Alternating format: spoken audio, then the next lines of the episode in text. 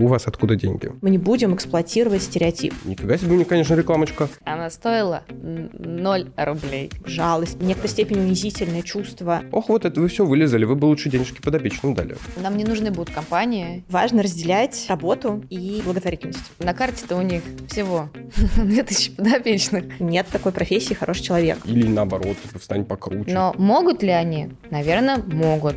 Все зависит от желания. Большие шишки – это подкаст digital-агентства Advertalize о рекламе. Здесь лидеры маркетинга обсуждают рыночные челленджи и самые большие шишки в работе маркетологов. Подкаст выходит при поддержке Marcom Club. Всем привет! Очень рад, что мы здесь собрались в такой уютной компании. Я очень рад, что мы выпускаем первый выпуск подкаста «Большие шишки» о маркетинге и о том, как он работает в разных рыночных сегментах и в разных компаниях. Сегодня у нас в гостях Маша Вдовина и Даша Байбакова с компанией «Помощь». Ночлежка, соответственно, наверное, не столько компаний, сколько НКО или фондов. С чего бы хотелось начать? Представьтесь, пожалуйста, расскажите, что вы делаете, чем занимается ваш фонд э, и кому он помогает. Маш, давай начнем с тебя. Thank you. Всем привет, меня зовут Маша Вдовина, я директор по маркетингу проекта «Помощь». Это мобильное приложение адресной прозрачной помощи. Мы его запустили в конце 2020 года как платформу, которая дает людям через мобильное приложение помогать. Первая категория, с которой мы начали, это были пожилые люди. Начинали мы с двух городов, это Москва и Санкт-Петербург. Тогда на карте помощи было 200 подопечных, сейчас у нас география проекта проекта расширилась. Э, мы представлены в 57 городах и помогаем более двум тысячам подопечным пожилым людям. Пользователь скачал приложение, он видит на карте помощи профайлы пожилых людей. Человек может оформить подписку, либо сделать разовый перевод на продуктовую корзину, которая стоит 3,5 тысячи рублей. При этом пользователю мы даем полную свободу, он может оформить подписку или сделать разовый перевод от 1 рубля и выше. Средства приходят к нам на счет нашего фонда. В конце месяца департамент, который отвечает за логистику, закупает у продуктовых ритейлеров а, эти продуктовые наборы, в состав которых входит более 30 наименований, и курьерская служба доставляет эти наборы до подопечных. А пользователь в следующем месяце получит обязательно отчет о потраченных средствах и получит фотографию а, в момент получения, собственно, продуктовой корзины, которую получил, получила или получил бабушка или дедушка. Обеспечиваем эту ту самую прозрачность, которая является основной ценностью продуктовой нашего проекта. Также в конце 2022 года мы запустили большой большую фичу, это сервис «Помощь дела», где пользователь теперь может помогать не только деньгами, но и делами. То есть ты можешь заполнить анкету помощника, проставить э, навыки, которым ты можешь быть полезен. Это могут быть как интеллектуальные навыки, так и помощь руками. А фондам, а, партнерам а, и другим коммерческим организациям мы даем возможность генерить на карте помощи благотворительные дела, проставлять те теги, которые им необходимы, количество помощников, какие навыки, что нужно будет делать. И, собственно, пользователи могут э, участвовать э, физически или интеллектуально в делах и помогать абсолютно любым организациям. И мы вышли, собственно, благодаря этому сервису ну, на другие категории. То есть в рамках сервиса «Помощь дела» мы помогаем животным и малоимущим семьям, и детишкам, и другим э, НКО организациям, которые оказывают помощь разным категориям нуждающихся. Я даже не знаю, какие вопросы после такого обстоятельного рассказа задавать. Я такие что-нибудь потом задам. Даша, расскажи, чем вы занимаетесь на ночлежке. А, привет, меня зовут Байбакова Даша, я работаю директором благотворительной организации «Ночлежка» в Москве. «Ночлежка» с 90-го года а, работает эм, в Петербурге. Ночлежка помогает бездомным людям выбираться с улицы, возвращаться в свою привычную жизнь. То есть наша задача сделать так, чтобы бездомность которая не характеристика человека, а просто трудный период его жизни, чтобы этот трудный период был максимально коротким, насколько это возможно. Для этого мы помогаем людям с едой, с средствами гигиены, с возможностью принять душ или постирать вещи, с возможностью переночевать в тепле и безопасности, чтобы помогаем восстанавливать документы, искать работу, оформлять пособия, сопровождаем в судах, если у человека Мошенники отобрали квартиру, у нас есть приюты, где люди могут а, некоторое время пожить, у нас есть направление по работе с зависимостью. В общем, у нас на два города по-моему, 19 проектов. У нас есть свой ресторан, который, с одной стороны, обычный ресторан, а с другой стороны, это такая площадка для транзитного трудоустройства, где люди, у которых не было профессии или была не очень востребованная профессия, могут постажироваться, получить э, новые навыки и дальше потом устроиться в любой кафе, ресторан, э, куда они захотят. Прости, а это про вход с улицы ты сейчас Да, говоришь? это вход с улицы. Я просто вчера там обедал, но ну, ну ладно. Вот, да, это, это, это именно вход с улицы. Каждый год порядка 12 тысяч э, человек получают э, помощь в наших проектах. Кто-то приходит э, один раз, кто-то приходит там, несколько раз, а кто-то приходит регулярно, и кто-то там живет, например, в наших приютах. Задача ночлежки является не только помощь конкретным людям, а еще и изменение системы. Нам важно Э, сделать так, чтобы э, в России в масштабах страны появилась э, система помощи бездомным людям. А мы еще изучаем бездомность как социальную проблему, мы поддерживаем наших коллег в разных регионах, у нас есть такое направление распространения опыта, мы проводим всякие международные конференции, где мы обсуждаем с коллегами из других стран, а что уже делают в других странах, что мы могли бы перенять. У нас есть большое направление по, мы называем это пиаром, но на самом деле это как бы не пиар организации, а скорее пиар проблемы. Наша задача привлечь внимание к бездомности как к проблеме и э, сделать так, чтобы э, вот эти все э, стигма и невероятное количество стереотипов, э, которые окружают э, бездомность, они постепенно разрушались, и э, общество по-другому воспринимало, воспринимало эту проблему. Угу. Ну, тоже у меня никаких вопросов, я считаю, не осталось. Я только что понял, что я забыл сам поздороваться. Э, если что, меня зовут э, Иванов Яков.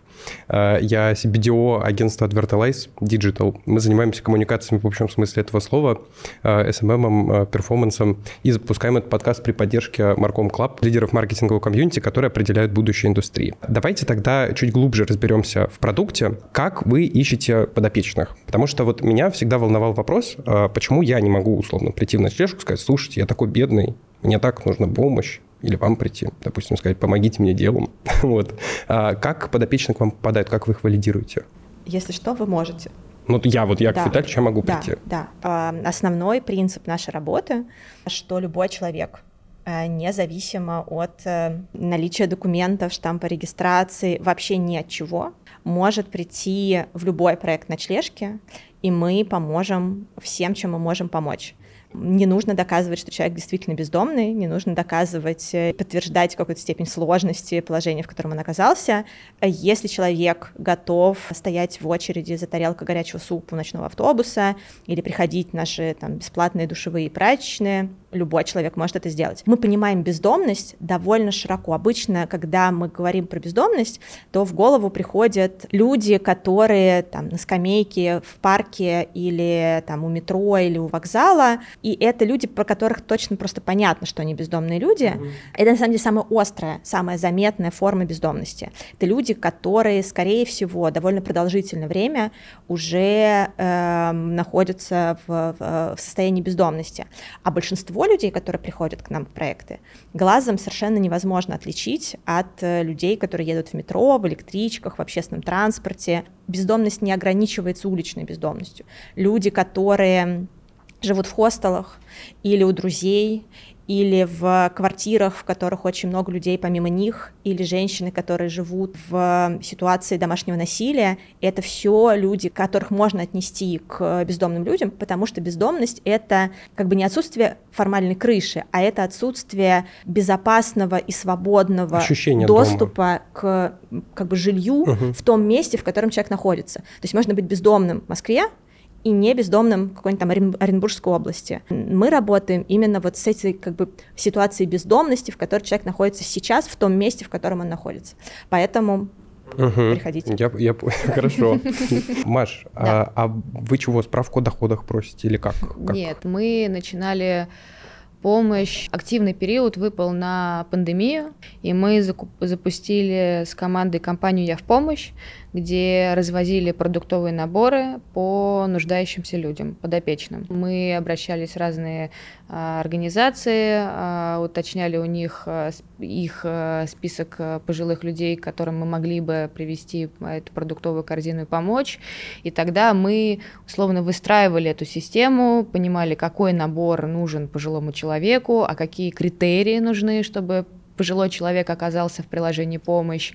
И сначала это был такой прыжок веры, когда мы ходили в э, НКО и говорили «Привет, мы ребята, у нас почти нету никакого опыта в НКО, но мы хотим запустить э, проект, а давайте-ка мы будем вам привозить э, каждый месяц, каждый месяц продуктовые корзины для ваших подопечных». Нас смотрели и говорили «Ага, Типа, ну, супер, класс. Первые фонды-партнеры, которые в нас э, поверили, доверились. Никогда не забуду прекрасный фонд «Яркая жизнь», э, который находится в Петербурге.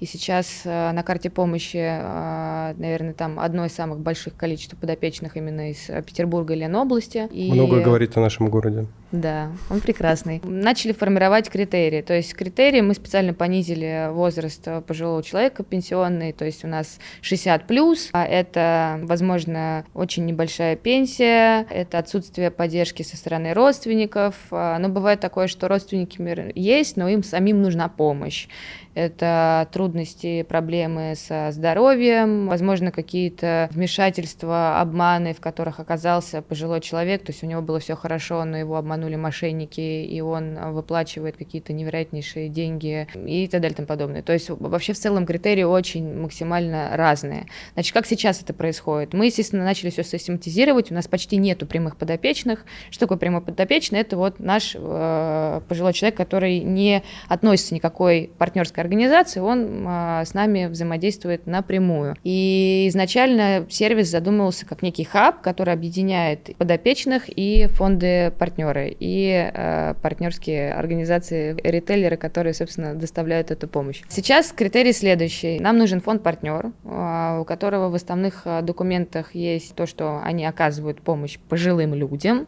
Мы сначала верифицируем фонд, а фонд верифицирует нас, мы подписываем партнер, партнерское соглашение, дальше Дальше фонд нам передает базу пожилых людей, которые будут готовы подключиться к нашей системе. Дальше координаторы с нашей стороны выезжают э, в поля к пожилым людям и повторно их верифицируют. А что они вообще есть? Что, что они есть, что они действительно нуждаются. И подписываются соглашения непосредственно с подопечным о том, чтобы он был подгружен в нашу систему. То есть это обработка персональных данных, это то, что он готов получать от нас помощь и какие-то другие документы, которые необходимы. То есть существовать в этом правильно в правовом а, поле. Угу. И если, например, Яков, у тебя есть знакомая бабушка, а, соседка по лестничной клетке, которая нуждается в помощи, то маршрут такой. Ты связываешься с нами, мы тебе говорим, какие фонды, партнеры находятся в этом городе. Бабушка должна стать подопечной фонда партнера, и после этого мы сможем подгрузить ее на карту помощи. Но на сегодняшний день мы, к сожалению, приостановили пока подгрузку новых подопечных, э, потому что ситуация достаточно стабильная, и нам важно оказывать ежемесячную поддержку тем, э, тем людям, которые есть. уже есть. Да. Мы надеемся, что и работаем всеми силами, а, чтобы это изменилось, потому что у нас был достаточно стремительный рост, то есть у нас добавлялось по несколько городов э, благодаря нашему отделу регионального развития, и по 100-200 подопечных подгружались в помощь. Угу. Вот тут, наверное, очень релевантно бы спросить про деньги. Откуда эти деньги берутся? Кто платит за помощь подопечным? Ну, начнем с того, что сервис создан для физических лиц, пользователей приложения донатят на продуктовые корзины. А также пользователь может сам принять решение, хочет ли он поддержать наш проект, оставить нам какие-то чаевые или даже подписаться на наш проект. Но это 13-15% от э, общих э, сборов э, ежемесячных. А, поэтому к нам на помощь, чтобы поддерживать э, проект и э, чтобы проект развивался, приходят коммерческие компании. Юридические лица в большей степени а, поддерживают проект, а физические лица поддерживают э, наших подопечных. Но есть исключения, есть компании крупные, которые являются нашими региональными партнерами, и им, например, очень важно, чтобы в их регионе помощь была, и помощь оказывала как можно большему количеству подопечных. Поэтому эти компании а, закрывают продуктовые корзины в случае недосбора на этих подопечных. Угу, я понял. А, то есть 13-15% физлица, все остальное корп-сегмент, юрлица. На, на проект. Да, я понял. А, о том, почему это юрлицы делают, мы еще поговорим. Даша, у, у вас откуда деньги? У нас э, большая часть э, бюджета, около 65%, это пожертвования физических лиц. У нас есть около 6,5 тысяч э, людей, которые подписаны на регулярное пожертвование. Кто-то перечисляет там, 100 рублей в месяц, кто-то перечисляет 300 рублей в месяц, кто-то 1000 рублей в месяц. Пользуясь случаем, большое спасибо вообще всем, всем, кто нас поддерживает. В прошлом году было около 20 тысяч человек, которые оформили э, разовое пожертвование, oh. и суммарно это, в общем, вот 65% нашего бюджета. Вторая категория — это тоже э, компании, которые кто-то поддерживает финансово, кто-то передает продукцию, товары, услуги, которые тоже очень нам нужны для работы с клиентами людей, которые к нам приходят за помощью, мы называем клиентами. Есть еще небольшой процент пожертвований от э, всяких фондов, которые проводят такие грантовые конкурсы. Вот э, я вижу некое противоречие для себя, по крайней мере, в том, что у ночлежки, э, получается, большую долю фонда составляют платежи э, от физлиц. Почему? Вот на мой взгляд и на взгляд тех исследований, которые мы смотрели перед тем, как прийти сюда, э, под адресную помощь привлекать деньги-то полегче. А, как будто бы. Вот э, чего бы хотелось обсудить. Потому что кажется, что вот когда я приношу ночлежки, эти деньги, они где-то растворяются, что-то там решается, какая-то проблема, и вроде как. А, а если я прихожу в помощь, я даю деньги, и конкретно бабушка живет счастливую жизнь.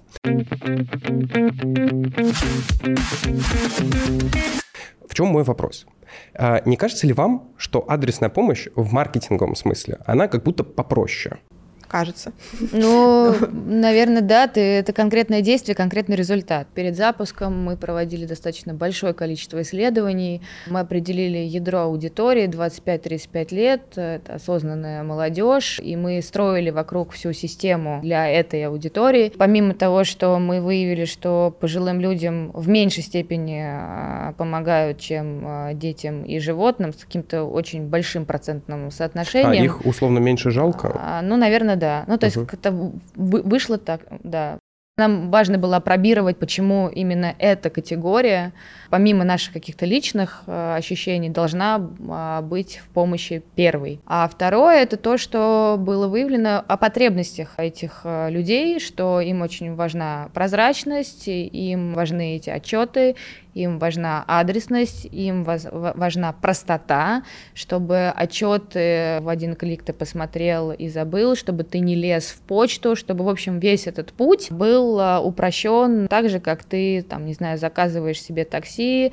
Ну, клевый digital сервис, короче. Да, вот, поэтому мы ориентировались на это. Конечно, тебе проще реагировать на какую-то точечную э, проблему, но бывают какие-то чрезвычайные там, ситуации, ЧП, когда люди объединяются вокруг э, большой э, боли и проблемы, и это не адресная помощь, а в этой проблеме могло оказаться там сотни тысяч людей или там 100 человек или 50, тогда люди, мне кажется, им не важна эта адресность, им важно просто в моменте помочь, чтобы решить эту проблему. Ну, очень сильно болит, потому что... В данном случае мы как помощь организовываем разовые сборы, спецпроекты, мы уходим от этой адресности, но при этом придерживаемся вот этим прозрачным отчетом, чтобы соблюдать нашу внутреннюю систему сервиса.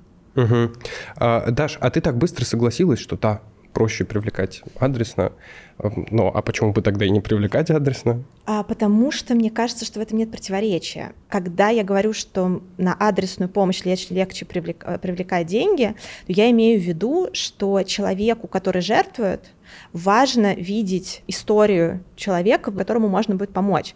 И даже развивая системные проекты, можно эту историю рассказывать. К нам там каждый год приходит 12 тысяч человек. Мы знаем каждого уникального человека, который к нам пришел. Мы знаем, сколько раз он к нам пришел. А мы знаем, с каким запросом он к нам пришел. Мы знаем, почему он оказался на улице. И коммуникационно, рассказывая про все наши проекты, которые на самом деле про систему, там, душевые, прачечные, социальные работники, юристы, мы на самом деле рассказываем про историю конкретного человека, что вот была Наталья Ивановна, вот у нее там вот так-то сложилась жизнь, вот поэтому она оказалась на улице, вот она пришла к нам в такие-то проекты, и вот так мы ей э, стараемся помочь. Кроме того, есть те люди, которые относятся к благотворительности не как к добрым делам. Я вообще была бы моя воля, запретила бы слово добро э, много лет.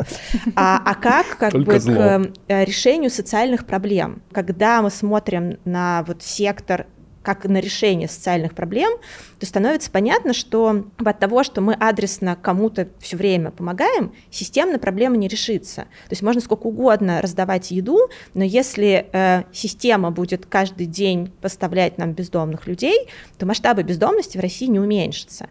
И поэтому для тех людей, э, для которых вот это скорее объединение для решения социальной проблемы, которая кажется важной актуальной, вот эти вот системные программы — это, собственно, способ, чтобы не нужно было так таком количестве раздавать еду или там организовывать такое количество пунктов обогрева, можно как бы инвестировать говоря бизнес-языком, в как бы вот эти системные проекты. Поэтому мне кажется, что адресная помощь в смысле рассказа историй точно работает гораздо лучше, чем только системная помощь, но когда есть возможность показать эту связку, что есть вот возможность поддержать вот эти направления, которые помогут вот этим конкретным людям, то тогда это работает еще лучше.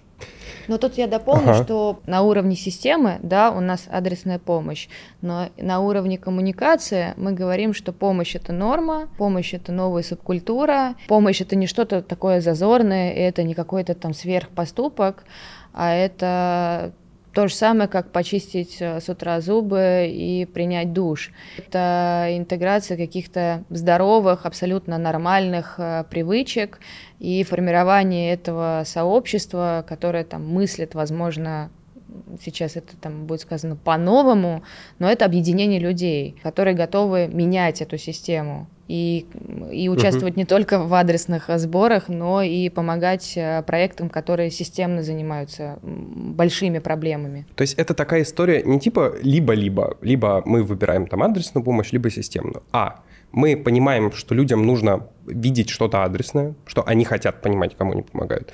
Но мы также хотим, вообще-то, решить глобальную большую проблему, а не просто дырки позатыкать, и, вот, и чтобы было хорошо. Я, я правильно вас понял? Да. Но тут есть еще один большой вопрос. Э, это как раз из следующего блока. Очень здорово, что мы к этому перешли. Вот вы говорите, есть большая системная проблема, ну вот, допустим, там с бездонными. Или с тем, что у нас, ну, просто у бабушек мало денег наверное, здорово решать большую проблему, ну, стратегически, это правильно. Но, с другой стороны, вот я как потребитель, а меня вообще волнует э, вот эта глобальная проблема? Она вообще решаема? Вот вы выходите и говорите, нужно там, нужно помогать всем, нужно помогать системно. А может быть, мне как потребителю, мне надо почувствовать себя хорошо, а то, что я дал вам денежку. А там дальше со своими проблемами идите и делайте, что хотите. И это очень справедливый, рациональный подход. Каждый должен помогать э, ровно так и участвовать ровно в той степени и ровно в том, э, в чем ему комфортно, интересно и удобно участвовать. Поэтому наша задача сделать так, чтобы любому человеку можно э, было каким-то образом поучаствовать. То есть тому, кому интересно поработать с конкретным человеком, есть возможность там прийти, раздавать еду или там а, выдать одежду конкретному клиенту, который пришел в э, пункт выдачи. Тому, кому интересно участвовать в каких-то системных проектах, можно а, инвестировать время или инвестировать пожертвования в какое-то там выстраивание системы, в распространение опыта. Так же, как мы относимся к нашим клиентам, что наша задача сделать так, чтобы любой человек, которому нужна помощь, мог ту помощь, которая нужна именно ему, ему, потому что нет никакого универсального сценария, что сейчас мы вот там предложим э, там какой-то набор услуг, и сразу человек перестанет быть бездомным. Так не работает. Работает уникальный пазл, который мы собираем из тех сервисов, которые у нас есть, для конкретного человека. Также это работает э, по отношению к людям, которые нас поддерживают. Можно выбрать там финансово, можно одежду принести, можно подписаться разово, можно регулярно, а, а можно прийти волонтером, чем угодно. Хотите руками, хотите регулярно, хотите там раз в неделю, хотите раз в год. И вот наша задача сделать так, чтобы это было удобно, чтобы у человека было понимание, как бы во что он вложился и какой есть результат, и чтобы человек чувствовал, э, что это можно сделать удобно и в любой момент. Мне кажется, это еще зависит от пользователя, человека, который потенциально может э, помочь. А, например, есть люди, которые в целом существуют без знания, что кому-то нужна помощь, ну, в каком-то своем мире. И он, например, он такой там зумер, э, ему очень важно, чтобы все было модно, классно, и до него можно достучаться через то, что помощь это... Это модно, классно. Это модно и классно, что это рэпчик. А потом уже мы придем к тому, что помощь это норма. Угу. Есть пользователи, которым важна вот именно системность, чтобы это было быстро, просто вот он оформил подписку, предположим, там, не знаю, на 100 тысяч рублей, и вот все, ему она ежемесячно списывается, и он понимает, что он а, свой вклад делает, и ему вообще больше ничего не нужно. Вот есть отчеты, он нам верит, и э, помогает. А есть люди, которые, к сожалению, не обладают финансовыми возможностями, и они, вот, э, как сказала Даша, могут принимать участие во всяких разных делах э, в качестве помощника. Например, ты, как человек, можешь помогать интеллектуальной помощью. Предположим, ты не обладаешь какими-то сверхфинансовыми возможностями, Я не обладаю твое агентство, студия может э, помогать э, НКО и разговаривать на нужном и правильном языке и находить больше жертвователей. Поэтому тут, скорее всего, про разные портреты и про разные механики взаимодействия с этими портретами. Угу. Ну, то есть... Недавно вспомнила, прости, да, что конечно, конечно. Э, к нам пришла одна девушка, которая сказала, что меня вообще не очень интересует бездомность, но мне очень нравится комьюнити, которое вокруг вас есть, э, поэтому я вот можно буду участвовать просто потому, что мне хочется быть частью там, сообщества людей, которые мне интересны. А еще был человек, который сказал, что он поддерживает нас, потому что он хочет быть уверенным, что если в его жизни или с его детьми, или с его близкими что-то случится, то есть место, куда он сможет быть людей отправить и быть уверенным, что оно работает так, как бы он хотел, чтобы оно работало. И это все it's okay. Как бы эм, даже если человеку хочется быть частью сообщества и вообще он там мало думает про бездомность, неважно. Главное, что его усилия э, приносят тот результат, ради которого мы работаем. Ну, то есть такой пучок маркетинговых офферов для разных сегментов целевой аудитории. Мне, вот, допустим, хочется, чтобы просто было прикольно и вайбово. А я, э, вот другой сегмент целевой аудитории, хочу реально помочь. И то есть мы с каждого с миру по нитке, вот, что можете, дайте. Правильно же? Да. Но у меня вот тут есть вопрос. Я бы разделил вот скорее в своей голове маркетинг фондов на какую-то brandformance типа и performance составляющую. Бренд-форманс — это мы инвестируем деньги в знание о проблеме, э, в то, что нужно там системно, допустим, помогать, или в то, что нужно там каждому найти свой дом. А есть performance, мы показываем конкретному человеку, дайте денег. А вот кажется, что с точки зрения вот экономики фонда, на мой дилетантский взгляд, brandformance — это какой-то вот мы залили деньги, они там растворились. Вот мы сделали классную спецуху, окей, денег нет. А почему, почему все не впихать в performance? Почему все не заклеить вот людьми, понимаете, помогите, помогите, alert, помогите. Ну, очевидно, что больше денег будет. Я понимаю, что вопрос глупый, я хочу услышать э, профессиональный ответ. Боже мой, как это все сложно. Но мне кажется, что мы в маркетинге совмещаем это все в э, единых э, компаниях и коммуникациях. То есть мы это не разделяем что вот этот бюджет мы на создание, на бренд awareness, вот этот бюджет да, мы... да, да, да, да, да, да. Мы работаем по разным направлениям, то есть, условно, есть коммуникационные сообщения, которые направлены на какие-то конкретные полезные действия, которые мы хотели бы получить от э, людей, которые посмотрят эту рекламу, ну, например, там, а, подписка. Подписка — это вообще жизнь. Это уверенность в том, Кэшлоу что да. ты можешь э, прирастать и дальше развиваться. Или, например, просто популяризировать и рассказывать вообще, что такое проект, да, что такое помощь. Или рассказывать про то, что теперь есть э, помощь дела. Давай заполняй анкету помощника, мы тебя ждем. Мне кажется, у нас этого разделения нету. Хотела сказать, что еще мы все когда-нибудь постареем. Я надеюсь, что мы постареем. Я надеюсь быть да, но я плачу нам помощь. очень важно говорить о этой связи поколений. Мы должны обеспечивать достойную старость э, пожилым людям. Потому что сами, типа, будем Потому там. что когда-нибудь сами мы будем там. И, может быть, это пробежит очень стремительно быстро. И мне кажется, что мало кто, да я даже сама не могу, ну, как бы об этом не думаю, если честно. А потом о бац, том, что и ты в я приложении могу быть помощь. э, старушкой, да, golden profile. Наша задача, чтобы как раз-таки не было профайлов на карте помощи, чтобы она была пустой. А вот про маркетинг, не знаю, ты замудрился своим вопросом, Яков. Ну, короче, у вас есть бюджет, вот вы есть понимание, что нужно заливать на какие-то стратегические задачи и на какие-то перформансы. Мы перед каждой компанией или перед каждой коммуникацией обсуждаем как бы, а ради чего мы ее делаем. То есть Мгм. есть какая-то какая цель. В НКО секторе здорового человека каждый берет себе маленький кусочек и вот этим, этим кусочком занимается. Кто-то только еду раздает, кто-то вот только продукты пожилым при- приносит. А в ситуации, когда бездомность так сильно закатана в асфальт, у нас слишком много задач. И поэтому задача привлечения пожертвований одна из множества. А еще нам нужно поменять отношение общества к бездомности. А еще нам нужно показать, что нет никаких специальных бездомных людей, а любой человек, к сожалению, может оказаться бездомным, если в его жизни вот что-то пойдет не так. И поэтому э, есть компании, которые спецом фандрайзинговые, ц- как бы, и результативность которых мы будем измерять количеством пожертвований.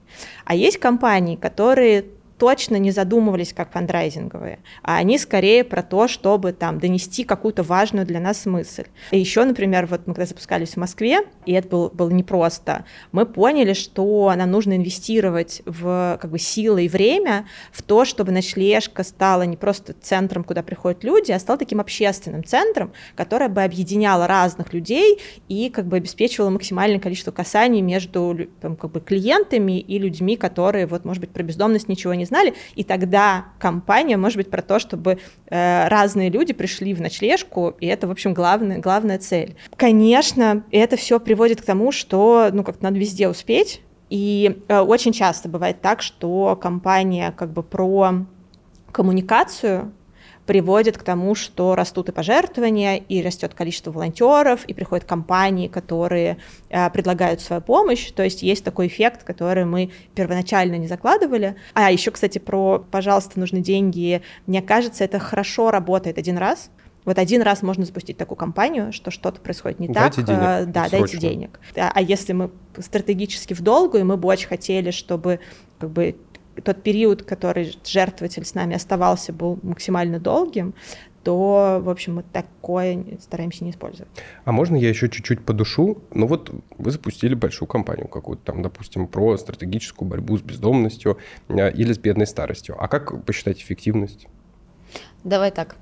А, Запуская рекламную кампанию, мы сразу себе ставим цели в цифрах. Какое количество охвата, какое количество переходов в стор. Ну, сразу выстраиваем себе эту воронку. Сколько будет скачиваний и какое количество пожертвований и в какой форме они нам сделают. Без вот этих вот критериев Компании не будет. компании не будет. А смысл? Нет, бывает такое, что компания может быть охватной, то есть нам нужно рассказать э, про что-то, то есть у нас нет цели. Но в любом случае, я вот, честно говоря, не помню в помощи, чтобы компания была просто про идею. Она всегда вела человека скачать приложение и стать э, частью нашего сообщества. Поэтому все очень просто. Я, просто тут как бы и сам задаюсь вопросом, э, и, наверное, какой-то месседж пытаюсь донести до зрителей, э, потому что, ну, на мой дилетантский взгляд, есть какое-то убеждение, что вот есть реальный бизнес, где сидят мужики и печатают деньги.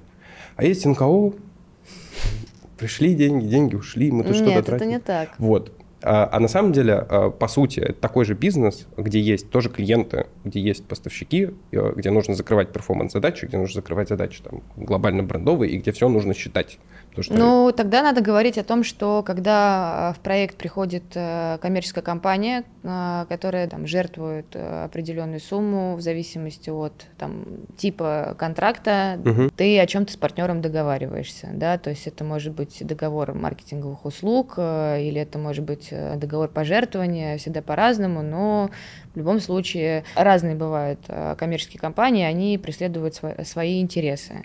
Кому-то важно решить свои какие-то маркетинговые задачки, свои боли и проблемы и усилить себя там благодаря а, этому партнерству. А кому-то хочется помочь, там, да, это проходит в рамках их, там, не знаю, стратегии по устойчивому развитию, и они вот не, в ну этом это тоже году... стратегия устойчивого развития, да, смотрите, да, мы да, устойчивые. Да. А бывают компании, которые просто, вот у нас есть такой партнер. А, просто денег а, дают? Он и не дает шумит. нам а, средства. Мало того, этот партнер невероятнейшим образом заинтересован в развитии нас как проекта. Он выделяет ресурс своей команды, которая нас консультирует и менторит по каким-то вопросам, связанным с э, системой, сервисом. Поэтому есть и такие партнеры. И они нам, нас поддерживают и финансово, материально, и еще выделяют свою экспертизу. Про партнеров мы чуть-чуть попозже поговорим. Да. Я бы вот тут подвел черту в этом блоке. Что мы имеем? А, есть фонды, у которых стоит задача не только перформанс, э, брендформанс, ну, то есть не просто привлечь деньги, а решить какую-то системную проблему.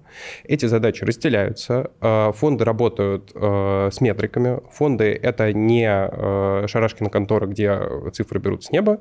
А, Все считаем, принимаем правильное решение, решаем глобальные проблемы. Правильно? Все так. Супер. Давайте тогда перейдем к рекламе фонда уже углубленно про позиционирование подопечных.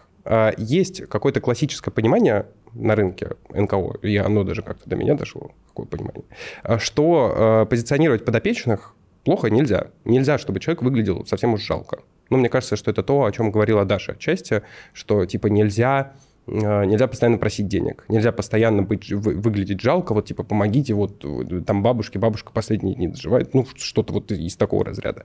А, Маша, расскажи, пожалуйста, а как вы позиционируете подопечных в коммуникациях, а, потому что действительно не всегда, глядя на них, создается ощущение, что люди прям глубоко нуждающиеся. В чем стратегия, какой план?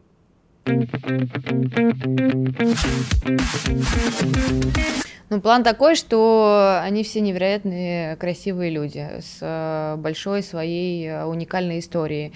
И наша задача была разрушить вот этот вот вайп благотворительности в общей массе. Я не говорю про какие-то конкретные проекты, которые этим занимались до нас, но мы хотели это еще больше усилить. А, поэтому нам было важно создать э, бренд визуально, чтобы он ничем не отличался от какого-либо другого классного коммерческого бренда, как Nike или Apple. Мы стараемся красиво фотографировать э, пожилых. Все пожилые люди, у нас вот можно открыть приложение, увидеть их профайлы, они все в целом достойно выглядят, но они в своей одежде, в своем интерьере. А не всегда интерьеры впечатляют, вот... Но лампово выглядит справедливости ради. Да, нам важно показывать их достойно. Мы отдаем им э, честь и так выражаем им свое уважение, потому что они нам помогают помогать и развивать эту культуру и развивать это сообщество. Что касается каких-то других рекламных кампаний, где мы преображаем наших подопечных, как они могут выглядеть, если бы все было хорошо, что благодаря а, вам Клавдия Алексеевна теперь э, может ходить по магазинам и подбирать себе наряды, о которых она мечтала Иван Петрович может путешествовать по миру и рыбачить на крутой спиннинг. Это просто инструменты, и это отзывается как раз на нашей аудитории. А наша аудитория не любит боль. Когда всплывает какая-то реклама на Ютубе, ты испытываешь какой-то дискомфорт, и тебе хочется поскорее Ой, увидеть, да, да. Э, пропустить эти там 5, сколько там, 6 секунд, и нажать кнопочку «пропустить» и начать смотреть. Поэтому мы ориентируемся просто на какие-то свои ощущения то, как мы хотели бы потреблять этот контент и э, смотреть и наблюдать за НКО проектом. Угу. Вот Если сравнивать условно помощь и ночлежку, опять-таки, мое персональное ощущение, ночлежка выглядит как-то, ну вот, ну больше слезы накатываются, когда условно посмотришь. А, я, если честно, сейчас не вспомню ни название компании, ни что это было, но лет пять назад мне попался какой-то ролик, а, в котором ваш генеральный директор показывал, как подопечные там пришли, условно, в каких условиях они были, и как, как они, в общем, наладили свою жизнь, как, какая у них тяжелая история. Вопрос примерно такой же условно, а почему он не может выглядеть стильно? Как ночлежка хочет выглядеть в глазах э, платящего? В нашей работе нет разделения, как мне кажется, на них и на нас. Есть ситуации, в которых любому человеку может потребоваться помощь. Эти ситуации мало зависят от самого человека, а это вот, э, ну, вы знаете, помните, как пандемия случилась в нашей жизни, никто не выбирал, но жизнь резко поменялась. Также работает бездомность. Ты как бы не выбираешь это все, либо ты делаешь тот выбор, который делать не должен человек, там, оставаться с мужем, который бьет, или уходить на улицу, брать микрокредит а, или оставлять там больного, близкого человека без медицинской помощи. То есть это просто тот выбор, который, как бы, за который нельзя э, винить человека. Единственное, что отличает нас от, э, от наших клиентов, это то, что вот все текущий момент нам повезло чуть больше, а им повезло чуть меньше. Угу. И поэтому э, мы считаем, что люди сами э, несут ответственность за свою жизнь, они сами принимают решения. Наша задача э, только создать возможности, которые работают, потому что у нас вот есть там большой 33-летний опыт, который мы знаем, что они работают эффективнее, а, чем какие-то другие. Но воспользоваться этими возможностями, как воспользоваться, какими из них, это решение как бы э, человека. Вот.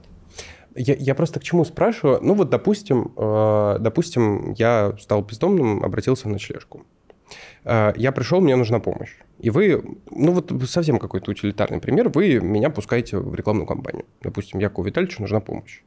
Э, вы меня как-то позиционировать будете, меня, вот типа, а встань как-то там, вот, чтобы, чтобы было как-то, не знаю, более жалко, или, или наоборот, встань покруче, или давай мы тебя оденем. Ну, то есть есть ли какая-то осознанная стратегия, что мы хотим выглядеть вот так? Нет, мы точно, ну, мы просто не будем в компаниях, э, у нас было креативное агентство, угу. которое придумало компанию поддержку там, музыкального фестиваля, который мы запускали пару лет назад. И они придумали компанию, в которой э, герой был человеком э, в такой потертой одежде с картонкой в руках. Вот такую компанию мы запускать не будем, мы отказались от этой компании. Мы не будем эксплуатировать стереотип, мы а, не ну будем вот, да. эксплуатировать... Ну, как бы и люди сами себя так не определяют. То есть если человек готов э, сниматься там в, а, в какой-то компании и, и готов этому участвовать, мы не будем его специально э, одевать, мы не будем его специально просить там как-то встать. Одной из важных такой ценностей для нас является человеческое достоинство. Как бы мы не будем делать ничего, что там давит на жалость. Вообще жалость, мне кажется, так такое. Это не вдохновляющее, а это очень такое в некоторой степени унизительное чувство угу. по отношению ко всем. Мы бы хотели вызвать э, чувство сопереживания и сочувствия. Часто приводим э, этот образ, что если мы идем там зимой и кто-то перед нами упал, то в этот момент э, никто не думает, стоит ли его подхватить. Возможно, обувь у него не очень правильная, или вообще он как-то спортом мало занимался, вот баланс не очень держит. Базовое человеческое действие — подхватить человека. И вот это то, что бы мы хотели, к чему бы мы хотели побуждать э, людей нашей коммуникации. Как бы независимо от того, почему так произошло, если есть человек, которому нужна помощь, ты как бы и ты испытываешь к нему сочувствие и желание его поддержать, у тебя есть возможность его поддержать. Угу. Вопрос в том, что эксплуатировать э, людей, даже если это приносит э, больше денег, нельзя, и это не в ценностях, не Но помощь, только не по... Давай так, не будем говорить про эксплуатацию. Ну, лексику, да, я, конечно, выбрал уровня космос. Тут вопрос в том, что мы очень часто обращаемся к нашим подопечным, предлагаем им принять участие в съемках. Они знают сценарий. Есть подопечные, которые там один раз приняли участие в съемке, они говорят, а когда будет еще? То есть для них это прям целый experience, а, как вот в Диснейленд в детстве съездить первый раз. А они получают невероятнейшее удовольствие, им нравится общаться с молодыми, а главное, они чувствуют себя полезными и нужными. То есть это их помощь нам, что они принимают участие в съемках и популяризации проекта. И какие-то подопечные уже приезжают и говорят, а, а будь визажист, что мы сегодня, какие наряды Ну, будут. короче, нравится. То есть им безумно нравится, и это такое очень маленькое, незаметное направление у нас, но они действительно преображаются. Мы четко в помощи разделяем контент, и у нас есть документальное направление. Мы снимаем документальные там мини-сериалы и фильмы, и вот там мы показываем то действительно, как это есть на самом деле. Разумеется, не утрируя ничего, но там тебе э, может стать немного не по себе и, возможно, даже плохо, но это реальность, то есть это формат документального фильма, то есть мы там ничего не придумаем, показываем как есть, но при этом все равно э, через э, призму достоинства. И есть еще раз в год на день рождения проекта все наши помощники, партнерские организации каледуют по пожилым людям и снимают короткое спасибо э, для команды, для партнеров и для, самое главное, пользователей. И когда они говорят спасибо, там просто ну, ты, ты не можешь вот ты мне сейчас сказала, без... я, я думаю, я сейчас могу даже Иисус упустить. Вот, когда бабушка говорит, что это мировая сенсация, и она это делает с юмором, вот тогда тебя это, не знаю, будоражит. Поэтому, кто давно не плакал, а хочет прослезиться, ну, можете за минуту это сделать, посмотреть. Ну, то есть это не такая Но это история... все равно через призму любви, добра и благодарности. Это не про то, что все у меня плохо. Э, это, короче, не про то, что мы знаем, что через жалость можно у тебя денежку вытащить, мы сейчас на хвост наступим и будем давать денег. Нет, это... Нет. Я тут согласна, что мне э, не кажется, что нельзя использовать э, как бы образы клиентов и самих клиентов в, там, в какой-то компании. Мне кажется, что важно делать это с уважением, важно делать это с согласия человека, важно делать это э, так, чтобы человек имел право рассказывать о том, о чем он хочет рассказывать, и не рассказывать о том, о чем он не хочет рассказывать, чтобы у него было право выбора отказаться и возможность. Но при этом, возвращаясь к разговору про адресную помощь, важно показывать реальных людей, ради которых люди участвуют в помощи, ради, ради которых организация работает. Потому что если это будет, э, ну, будут какие-то герои, какие-то образы, которые не имеют ничего общего с как бы реальными людьми, то это тоже не, не, угу. не будет работать. В чем у меня вопрос есть? Вот вы говорите, нужно снимать с достоинством людей. Достоинство стоит денег. Ну, в том смысле, что продакшн стоит денег. Насколько для фонда этично делать красивый продакшн, красивую рекламу, красивый дизайн. Я вот, допустим, как потребитель могу сказать, ох, вот это вы все вылизали, вы бы лучше денежки подопечным дали.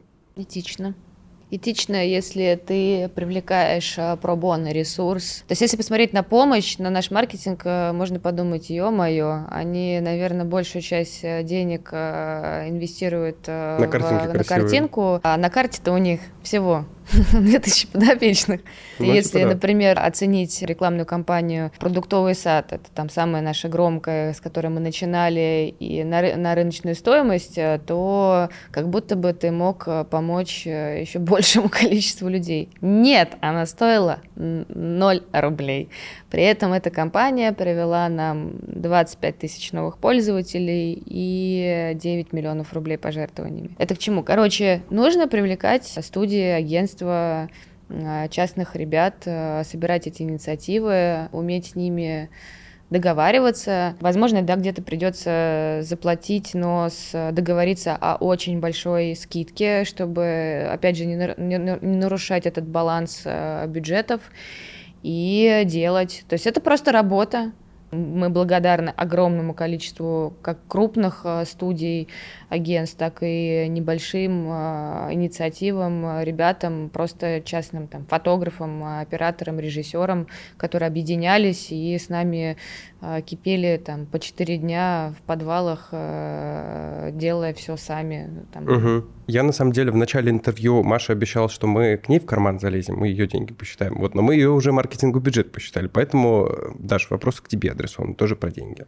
А, понятно, хорошо, там медиа бюджеты мы экономим, делаем пробона. Э, да, вот, но мы все равно где-то платим, то есть ну, все равно бюджет понятно, существует. Да, да, да. Сразу вот про себя скажу, что бывает такое, что компания может э, принять участие финансово и покрыть долю твоих расходов э, сама, оплатив гонорары ребятам. Но это все равно не в идеале делаете, да. Но это не мы, да. Но при этом мы получаем а, эту компанию. Спасибо большое. Мне кажется, очень обстоятельно. На самом деле показалось, что нифига себе у них, конечно, рекламочка. Мы подготовили а, вопрос о том, что много денег уходит на продакшн. Я отправил Маше, говорю, вот мы, мы будем ковыряться у вас в деньгах. Она говорит, ты знаешь, денег совершенно немного ушло, и это, это удивительно, что можно выглядеть вот так хорошо и создавать такой бренд э, при маленьких э, расходах на рекламу. По поводу денег еще один вопрос. А насколько этично, ну, э, Таша, ты пришла с кофе сюда. Насколько этично э, покупать кофе, жить в Москве, когда вот, ты работаешь в фонде? Ну, мой вопрос, он такой обывательский тоже. А что вы ни на воде, ни на хлебе? Может быть, вы все подопечному дадите? Мне кажется, важно разделять работу и благотворительность. Я, как человек, работаю в ночлежке. Я 10 лет проработала в крупной компании. Никогда мне не было работать так интересно, но никогда мне не было работать так сложно. Поэтому для тех сотрудников, которые работают в организации для соцработников, для юристов, для пиарщиков, для координаторов волонтеров, для джарщиков, которые отвечают за как бы, работу с государством и изменение вот этой государственной системы. Это профессия, сложная работа, поэтому не просто этично платить зарплату, а очень важно чтобы э, в НКО приходили крутейшие специалисты, потому что нет такой профессии хороший человек. Есть хороший социальный работник, есть хороший юрист. Как бы в некоммерческие организации приходят не хорошие люди, а приходят крутые профессионалы, для которых э, важно вот что-то менять э, вокруг себя. Для того, чтобы социальные проблемы решались, нужно, чтобы это были люди с большой экспертизой а чтобы э, люди не работали на трех работах. Был такой период в жизни ночлежки, когда зарплаты были такие маленькие, что э, люди работали там на трех-четырех работах, э, и стало довольно быстро понятно, что это ну, некоторый путь в никуда, потому что от этого очень сильно страдает качество сопровождения, люди выгорают, меняются, меняются бесконечно сотрудники. Поэтому важно платить не просто достойную зарплату, была бы моя воля, зарплата была бы сильно выше рынка, потому что ну, как бы важно, чтобы люди хорошие приходили, хорошие специалисты. Вот. Но при этом, а, при всем, мне кажется, что ужасно важно быть максимально прозрачными перед теми людьми, которые нас поддерживают. Поэтому, например, все зарплаты сотрудников ночлежки висят на сайте. Можно посмотреть, кто сколько получает, на каких позициях какие зарплаты. И это важно для нас. Это не самая популярная позиция в, и даже в некоммерческом секторе. Есть организации, которые нас за это ругают, но для нас это важно.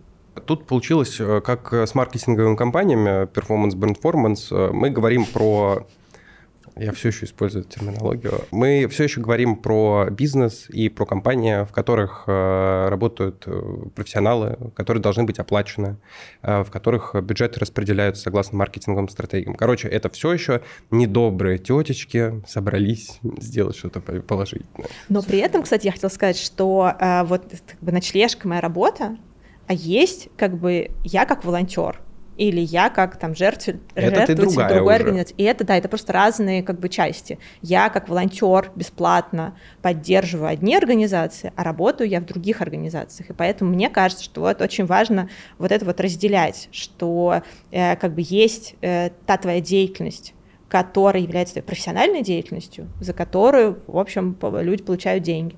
А есть, э, в общем, тот твой вклад в какие-то направления, которые ты считаешь для себя важными, которые ты, ты готов делать бесплатно. Маш, ты что-то хотела дополнить, кажется? Я согласна, но по поводу картины вообще в целом НКО и фондов, не все фонды а, так мыслят. Точнее, возможно, у них есть потенция а, к этому, но у них, например, нет ресурсов и возможностей. К этому это к чему? Не очень понимаю. Что в маркетинг, например, нужно вкладываться, что команда должна быть очень профессиональная, что ты должен не бояться хантить э, людей а, из э, коммерческих э, структур, а все упирается в ресурсы и возможности. Наша задача, например, вот в помощи помогать э, нашим э, партнерским организациям, возможно, где-то их консультировать, где-то им давать какие-то новые знания, как их, как их работу систематизировать, объединять их э, с там, информационными нашими партнерами, онлайн-партнерами, чтобы они могли там читать им какие-то полезные там лекции, как вести свои социальные сети, в общем, чтобы они могли улучшаться, потому что у всех точка входа была разная. И не все существуют в одних и тех же, там, именно своих предлагаемых обстоятельствах. Угу. Поэтому то, что говорит Даша, это то, ну, то, как должно быть, и то, к чему, мне кажется, мы должны все стремиться. А это отношение к тому, что это э, я сотрудник НКО, это не что-то такое. Ты добрая, значит. Да, ты, ты такая женщина в шале. Вот. А ты работаешь, это твой осознанный выбор, ты выбрал эту работу, значит, ты должен ее делать, наверное, хорошо, а не потому, что ты Твори добро. Да, тут все зависит от ресурсов и от э, сообщества, и от того, как ты строишь свою команду. Угу. Да, и тут, конечно, надо сказать, что вот это действительно некоторая позиция, которой, мне кажется, важно придерживаться и держать как бы перед собой как ориентир, но при этом понятно, что там, если посмотреть на зарплаты в ночлежке, то они, конечно, приближаются как бы к если посмотреть на динамику, то они как-то приближаются а, к среднерыночным, но они пока даже не на уровне. То есть мы далеки от того, чтобы в НКО получали зарплаты там, выше.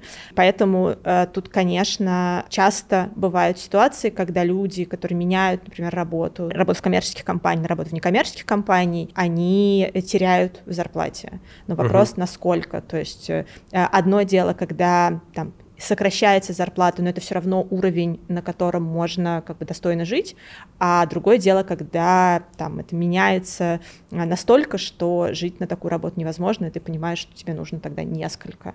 Вот это все-таки разные вещи, поэтому по состоянию на сейчас, конечно, в некоммерческом секторе скорее получают меньше, чем на аналогичных позициях в коммерческих компаниях, но это все равно не бесплатно.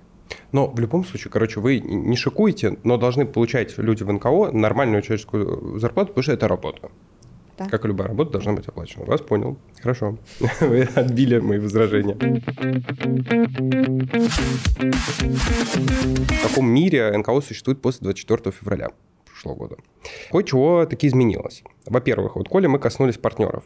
А, есть такое подозрение, ощущение, слэш-факт, что зарубежные компании, они ESG-культуру сюда тащили. Бизнес должен за что-то отвечать. Бизнес должен закрывать какие-то глобальные функции. Российские компании тоже тянулись, но не так сильно. Так вот, э, мой вопрос. Можно ли заменить э, российскими компаниями э, зарубежные? Можно ли не потерять в уровне ESG развития и не потеряли ли мы после 24 февраля? Внимание, знатоки. Но э, если говорить про помощь, то ни один международный партнер, э, международная компания, которая сотрудничала с проектом помощь, после 24 февраля не покинула нас.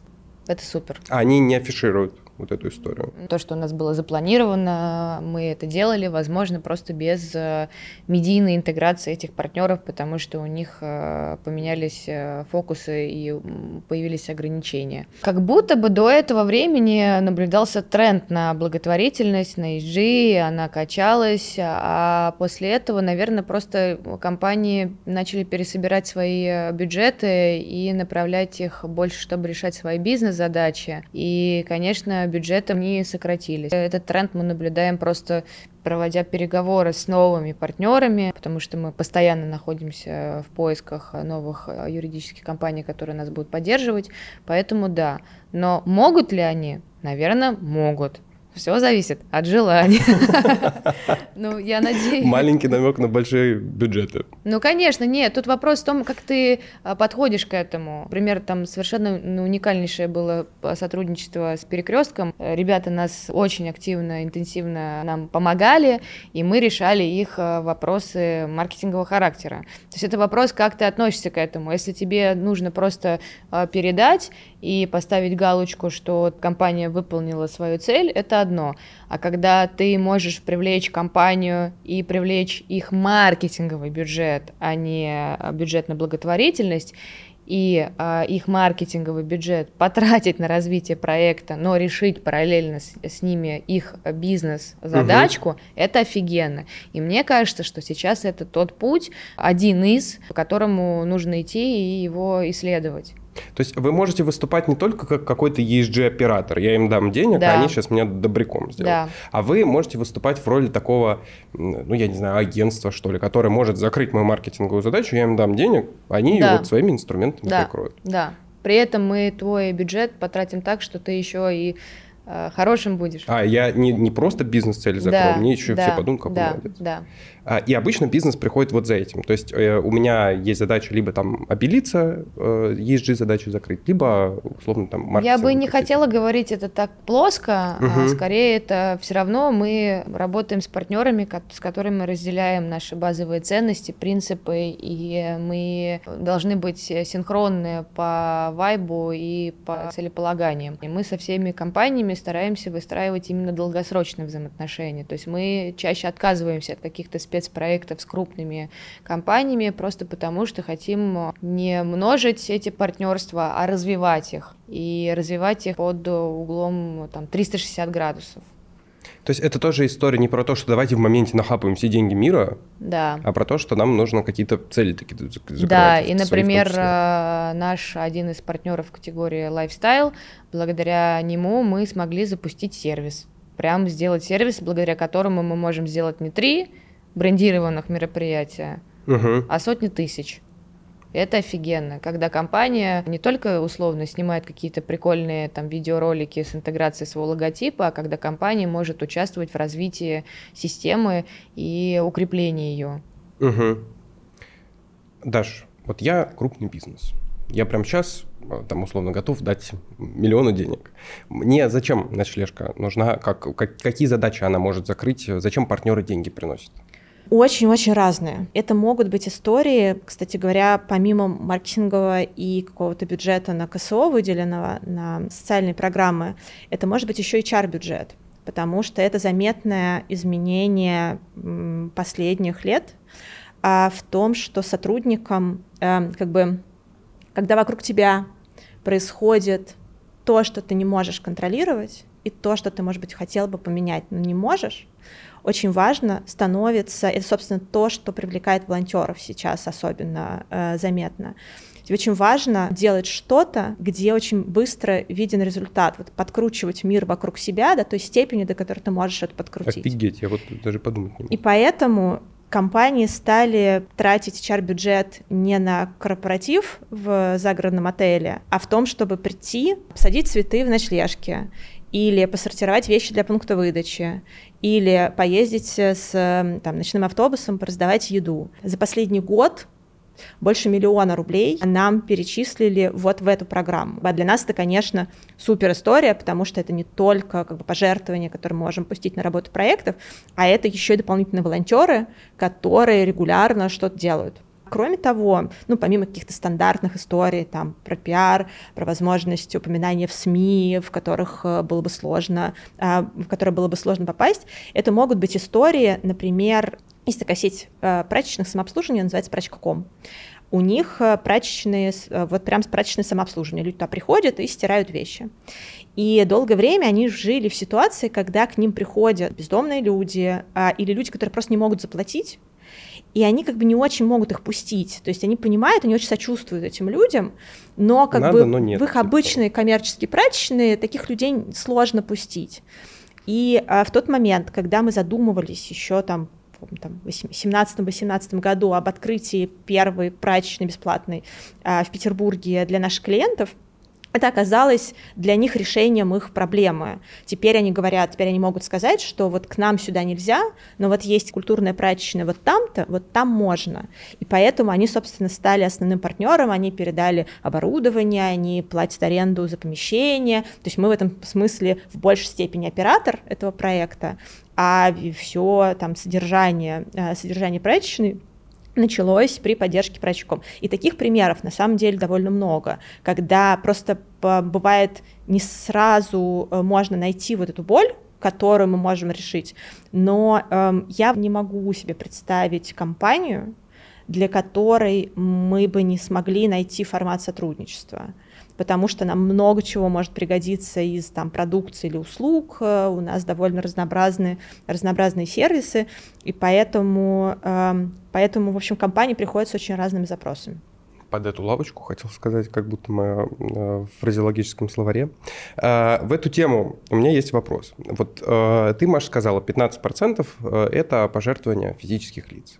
Мы тут много чего сказали про решение структурных проблем, про то, что нужно как бы навязывать культуру помощи. А оказывается, что кассу-то делают не физики что ну, как бы основной объем денег заносит юрлицы. Отсюда вопрос а почему бы нам вообще всем тут коллективно сейчас сесть и не решить, а давайте мы забьем на рынок физлиц и будем просто оказывать услуги компаниям. Не будем навязывать субкультуру. Невозможно.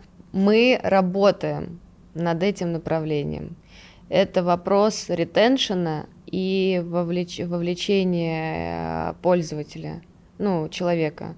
На самом деле наш самый главный конкурент это не коллеги с э, проектами в сфере сегменте НКО, а это те платформы, ресурсы, которые занимают каждый день, Яков, у тебя время. Угу. Всякие разные там медиа-площадки, э, соцсети. А подожди, а зачем, подожди, зачем речь? Подожди, подожди. Наша задача сейчас в приложении «Помощь» чаще вовлекать пользователей и делать так, чтобы у них э, появлялся интерес, и они чаще в нее возвращались, и, следовательно, чаще делали донаты.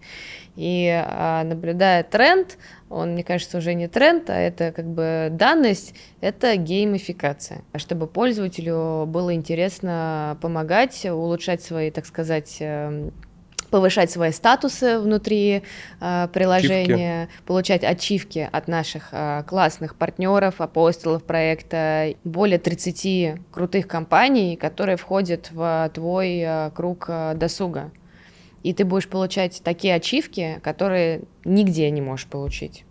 Я правильно в этом услышал, что типа мы, бы, мы работаем с бизнесом, и мы признаем это, и корпораты заносят деньги, но э, корпораты хотят, чтобы были какие-то пользователи, чтобы кто-то это увидел, ну, ну, просто мой исходный вопрос-то был в том, э, зачем нам вообще направление B2C, давайте откажемся, давайте не будем никакую субкультуру делать, давайте просто ESG-функции закрывать для бизнеса. Это тоже спойлер, и мы тоже это решаем.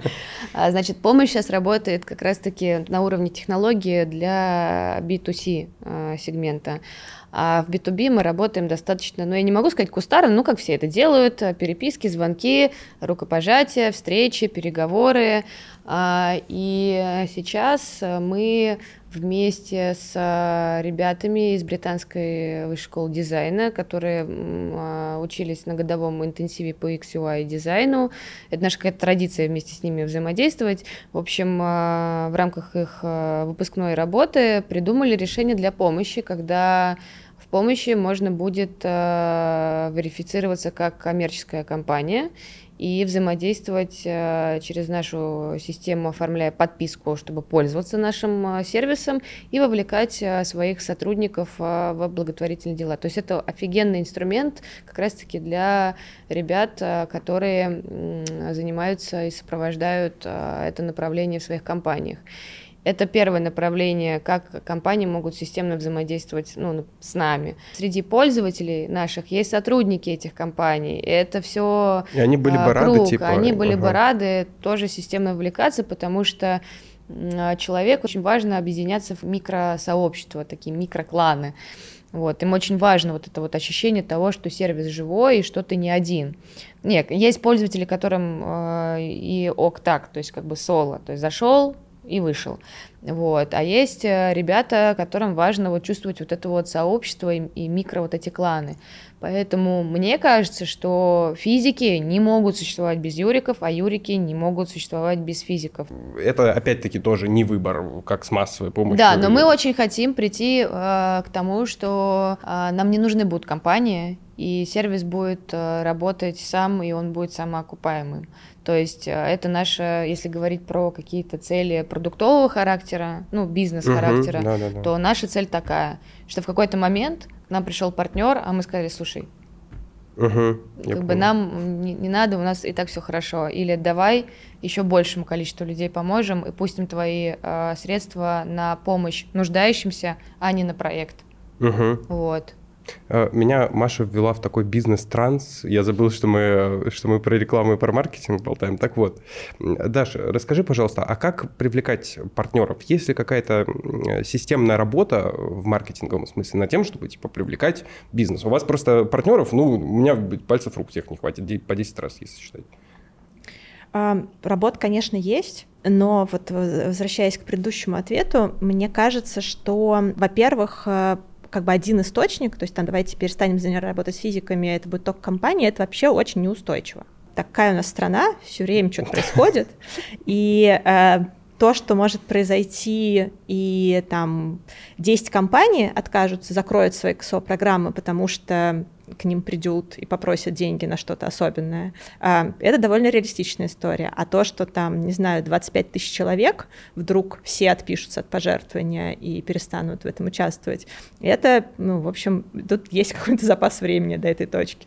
Угу. Вот, поэтому мне кажется, что круто, когда есть несколько направлений и нету зависимости от какого-то одного источника. Кроме того, э, компании — это же что? Это же на самом деле люди и э, то есть принимают решения о том, кому помочь, а как будет выглядеть их программа. Это люди, которые работают в этих компаниях. И довольно часто история, что люди, которые поволонтерили немножко, или люди, которые прочитали или увидели какую-то компанию социальной рекламы, решили, что а давайте мы и внутри нашего бизнеса тоже, значит, э, займемся этой темой. Поэтому это я на самом деле отвечаю на, на, на твой вопрос, что мы довольно редко прицельно ищем и вот как-то в холодную обзваниваем. Такое бывает, но отличие между вот большими крупными международными компаниями, которые там работали до 24 февраля и э, которые и, и, и как бы российским малым и средним бизнесом сейчас, заключается в том, что если у компании есть э, такая устойчивая политика, они уже подумали про направление, они уже подумали про то, а кому они хотят помогать, по каким критериям, что для них важно. А э, многие там небольшие или средние российские компании, они, может быть, и участвуют в там каких-то в поддержке, поддерживают какие-то инициативы, но это скорее не продуманная система, а это какой-то, да, вот тут вот кто-то позвонил, э, или там, не знаю, учредитель э, на что-то там отвлекся, и давайте вот им поможем.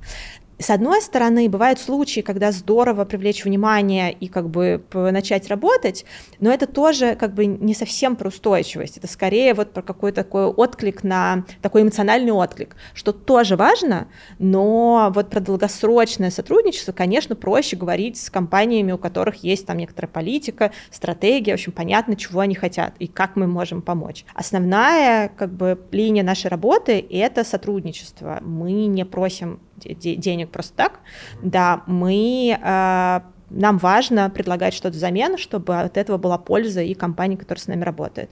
Поэтому эм, это могут быть совместные кампании соцрекламы, это могут быть э, какие-то совместные спецпроекты, это может быть совместный запуск прямо проектов, вот как с прачкой.ком, э, которые работают с клиентами. И плюс мы стараемся все время актуализировать список потребностей, чтобы в случае, если, вот, например, ночной автобус, как работает наш проект «Ночной автобус», который ездит по городам, эм, по Москве и Петербургу и раздает еду каждый будний день. Вот, например, в Москве есть пять ресторанов, которые раз в неделю готовят еду. ЦУМ, Стрелка, там, Wine and Crab, короче, вот есть там пять партнеров, которые готовят еду.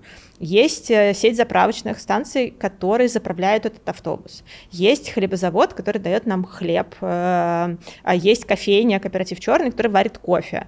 А есть компании, которые платят зарплату э, водителю ночного автобуса. Угу. То есть, е- а есть компании, которые, сотрудники которых раздают эту еду. То есть ночной автобус работает потому, что типа 10 компаний объединились, и каждая из компаний делает то, что она и так делает. Просто она варит супа чуть больше, или там часть хлеба не передает в магазин, а передает нам, но при этом все продолжают делать то, что они делают, и в результате работает ночной автобус. Я понял. Э, короче, история про то, что партнеры не всегда приносят только деньги. Партнеры могут приносить пользу другую, измеримую. Э, про то, что партнеров нужно диверсифицировать. Мы не можем упереться рогами либо в B2B, либо в B2C сегмент, и про то, что B2B и B2C сегменты взаимосвязаны, и это какая-то одна большая история, ну и не всегда и очень редко нужно вообще куда-то там ходить в холодную, звонить, дайте нам, пожалуйста, денег, уважаемые. Мы разобрались, как фонды привлекают партнеров. Мы верим, в любом бизнесе партнером может быть и рекламное агентство. Сейчас начинается тендерный сезон, а значит крупным компаниям предстоит долго и мучительно выбирать подрядчиков. В честь этого первая рекламная интеграция в нашем подкасте про рекламу. Хотим рассказать вам про Newbiz – бесплатный сервис по подбору агентств и сопровождению тендерных процессов. В США и Европе более 50% тендеров реализуется с привлечением agency search консультантов. А теперь такой сервис доступен и российским маркетологам крупных компаний. В сервисе огромная база аккредитованных агентств практически под любую задачу. Так Newbiz экономит до 72 часов времени маркетолога на организацию прозрачных и эффективных тендеров с подбором оптимальных кандидатов под ту или иную задачу. Важно отметить, что сервис может отлично работать и в тандеме с закупками клиента. Просто попробуйте лучший Pitch Experience Newbiz в этом сезоне и составьте свое мнение. Давайте перейдем к последнему разделу, а, который тоже связан с партнерами, и он как-то плавно перетекает из юрлиц а, в партнеров физиков. Что имею в виду? Я имею в виду инфлюенсеров, с которыми нужно сотрудничать, если хотите создать какую-то большую среду э, и что-то людям донести. А, первый вопрос тебе, Даш. Вот только приблизительный список известных личностей, с которыми вы работали. Борис Гребенщиков, Нойз МС, Гречка, Кирилл Ванов, Антоха МС. Кто из них не иноагент сейчас? Ну, попробуйте Антоха угадать. МС. Да. Это важно сказать. Да, важно сказать, что Антоха МС еще не иноагент. Вот. А, и, и что делать? Ну, то есть у вас, вы, вы с ними больше не работаете или работаете, или как, как, это, как это устроено? Ну, э, вообще закон не запрещает работать с иностранными агентами. Их важно обозначать, э, к сожалению. Мы э, со всеми с ними продолжаем э, дружить. Конечно, статус иноагента для всех это ну, как бы сложно. Продолжать работать в России иноагентом гораздо сложнее, чем если есть возможность как бы, работать с другой страны. Поэтому главная, на самом деле, сложность для нас заключается не в том, что эти люди иностранный агент. Наверное, важно мне сказать, что мы не разделяем такой, э, такой подход э, нашего государства, а в том, что многих из, из этих людей нет в России. Uh-huh. А вся наша деятельность привязана к конкретным проектам в России. А большинство людей, которые нас поддерживают, находятся в России. То есть главное для нас разделение — это не статус, а это как бы граница, которая разделяет. Организуем мы сейчас э, ночлежка фест, на котором выступал на прошлом ночлежка фесте, выступал Муси Татибадзе, iSpeak, Noise, Face, Этих людей просто нет сейчас в России, угу. их невозможно позвать. Поэтому мы работаем над тем, чтобы у нас появлялись отношения с людьми, которые работают в России, а те люди, которые уехали, но мы стараемся найти тот формат сотрудничества с ними, для которого не, не, не обязательно быть в России.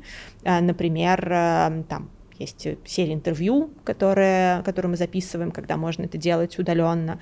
В общем, нам отношения важно сохранять. Мы ужасно гордимся э, дружбой и отношениями с этими людьми.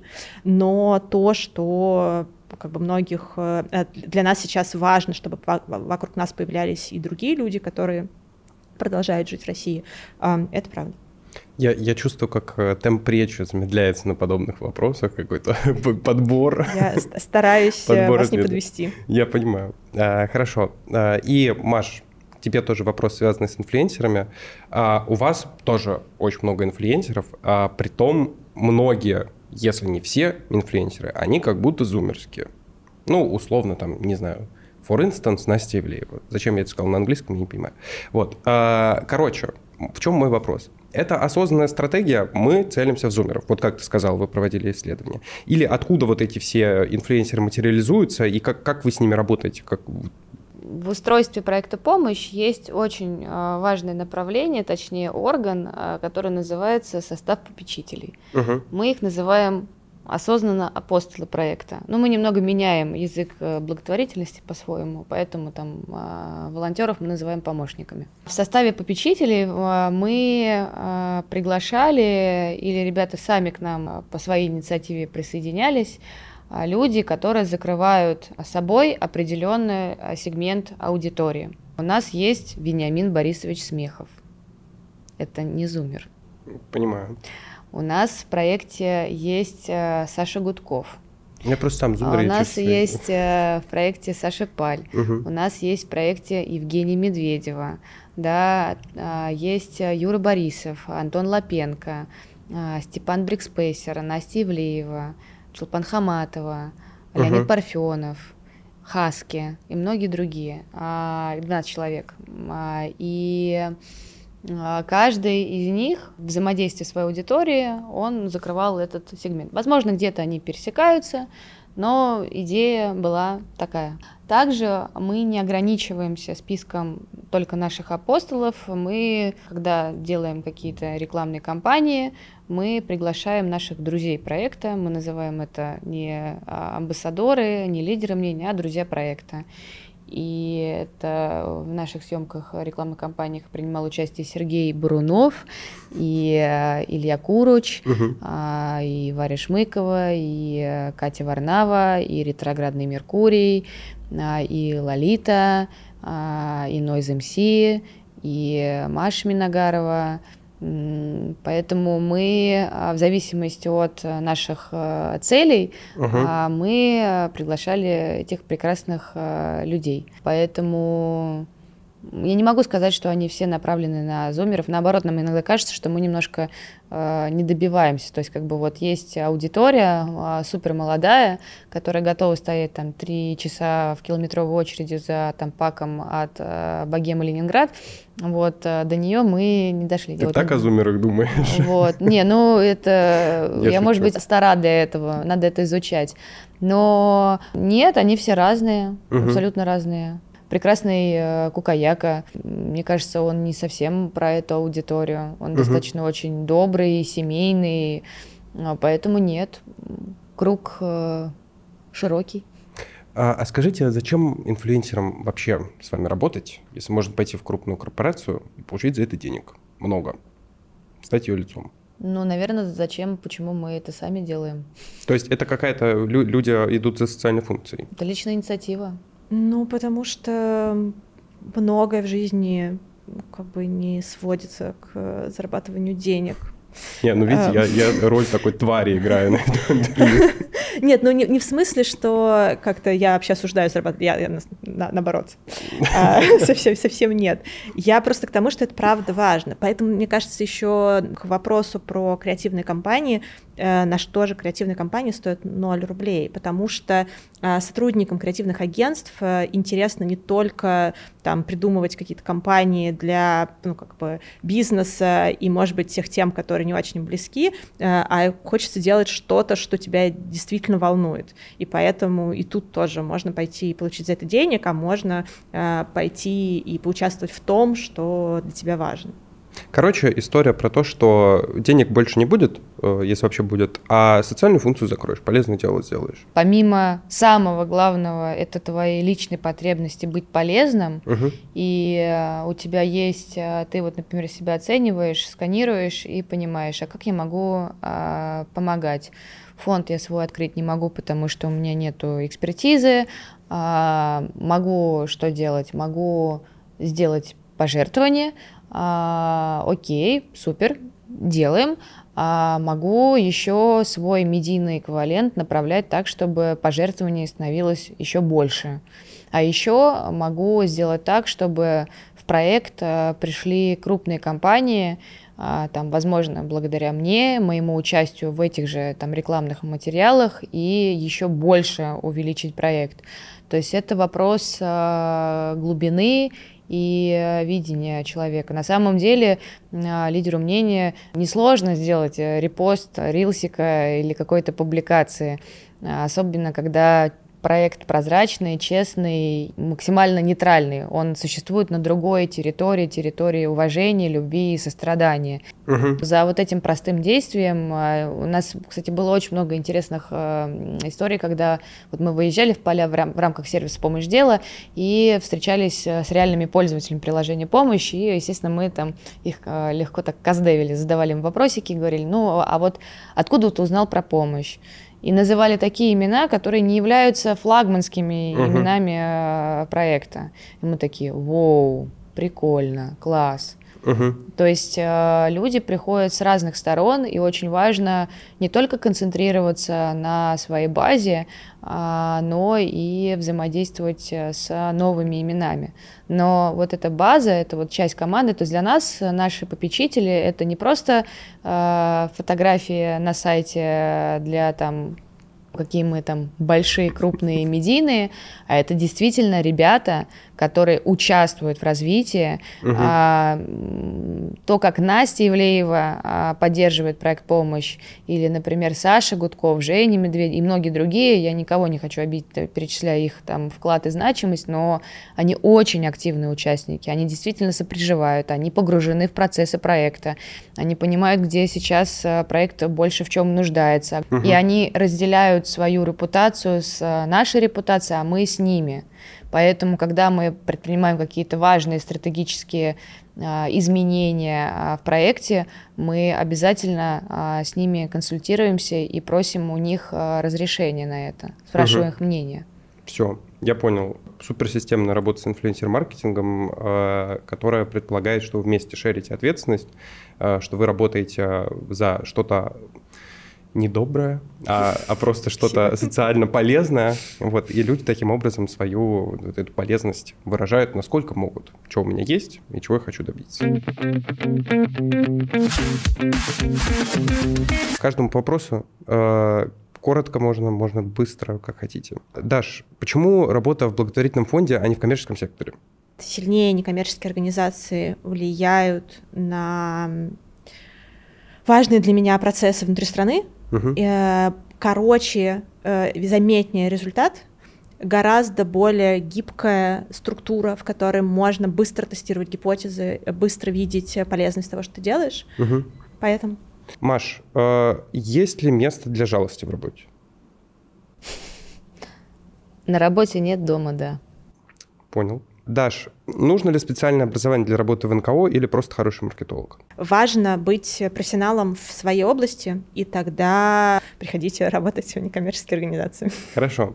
А, Маш, ты в какие-то фонды деньги жертвуешь? Да. А помощью пользуешься?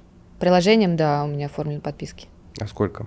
По-моему, 8 или 9. Даш, а, а ты на чашке деньги даешь? Да. Сколько? На ночлежку я подписана, по-моему, на 500 рублей в месяц, чтобы тестировать, угу. как работает э, а, сервис с пожертвованиями, но порядка, кажется, трех тысяч э, в месяц я жертвую в разные фонды. Мне ближе всего правозащитная э, тема. Угу. Спрашивать фонды не буду, не подсказывайте. Маш, самый сильный маркетинговый кейс, чужой, свой, какой нравится? Сердцу любимый – это запуск проекта «Помощь». А если говорить про а, эффективность а, кейсов, то это компания «Продуктовый сад» и марафон «Подписка городам». Даш, самый слабый маркетинговый кейс, чужой или свой? Мне нравятся все коммуникации, которые про жалость, про чувство вины, про неуважение к тем людям, которые как бы являются объектом компании. То есть когда в компаниях подчеркивается уязвимость а, человека, про которого идет речь. Вот такие компании мне а, не близки. Принято. А, и последний вопрос этого интервью в файнале. Какой перед вами сейчас стоит самый большой профессиональный челлендж? Чего бы вам хотелось преодолеть? Сохранить развитие э, ночлежки, не сконцентрировать все усилия на гуманитарной помощи, потому что такой очень большой запрос, и можно очень легко откатиться обратно типа, в 90-е, да. когда а, много помощи было в основном про как бы, бедность и про то, чтобы всех накормить, и никто бы не умер на улице. А важно, чтобы э, новые технологии, новые подходы, усложнение э, видов помощи, чтобы те люди, даже самые сложные категории наших клиентов, могли свою помощь получить. Угу. Маш? Не терять э, скорость э, развития проекта, э, сохранить э, команду, развивать э, систему и сделать так, чтобы система была самоокупаемой.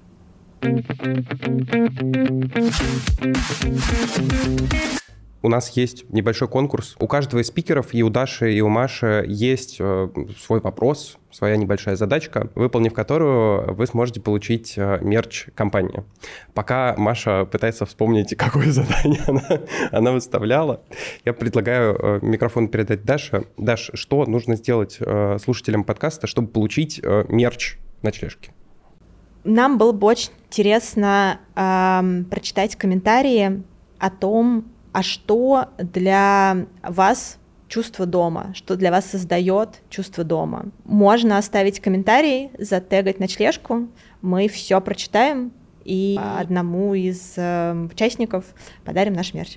Э, комментарий можно оставлять где угодно. Э, можно это делать в соцсетях у себя на страничке, э, тегнуть. Можно это сделать под записью на Ютубе, которую вы наверняка смотрите. Можно это сделать где-то там в телеграм-каналах. Что найдете, там оставляйте. Мы все найдем. Вот. Маш, Твое задание. Я вспомнила.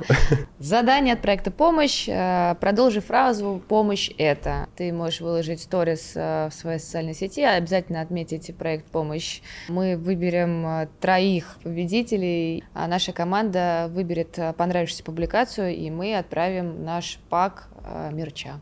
Даша, Маша, спасибо большое за участие. Я считаю, что вы делаете очень полезное, а не доброе дело. Э, я считаю, что можно действительно сделать что-то клевое совместными усилиями и в том числе усилиями маркетинговых отделов, потому что именно мы формируем повестку формируем то, что находится в головах у потребителей в первую очередь. Пожалуйста, подписывайтесь на ночлежку, подписывайтесь на помощь. А, подписка — это постоянный cash flow, это лучше, чем разовое пожертвование, поэтому лучше подписка на 50 рублей, чем разовая на 300 рублей. Еще приходите в Advertalize а, за social media маркетингом и трафиком.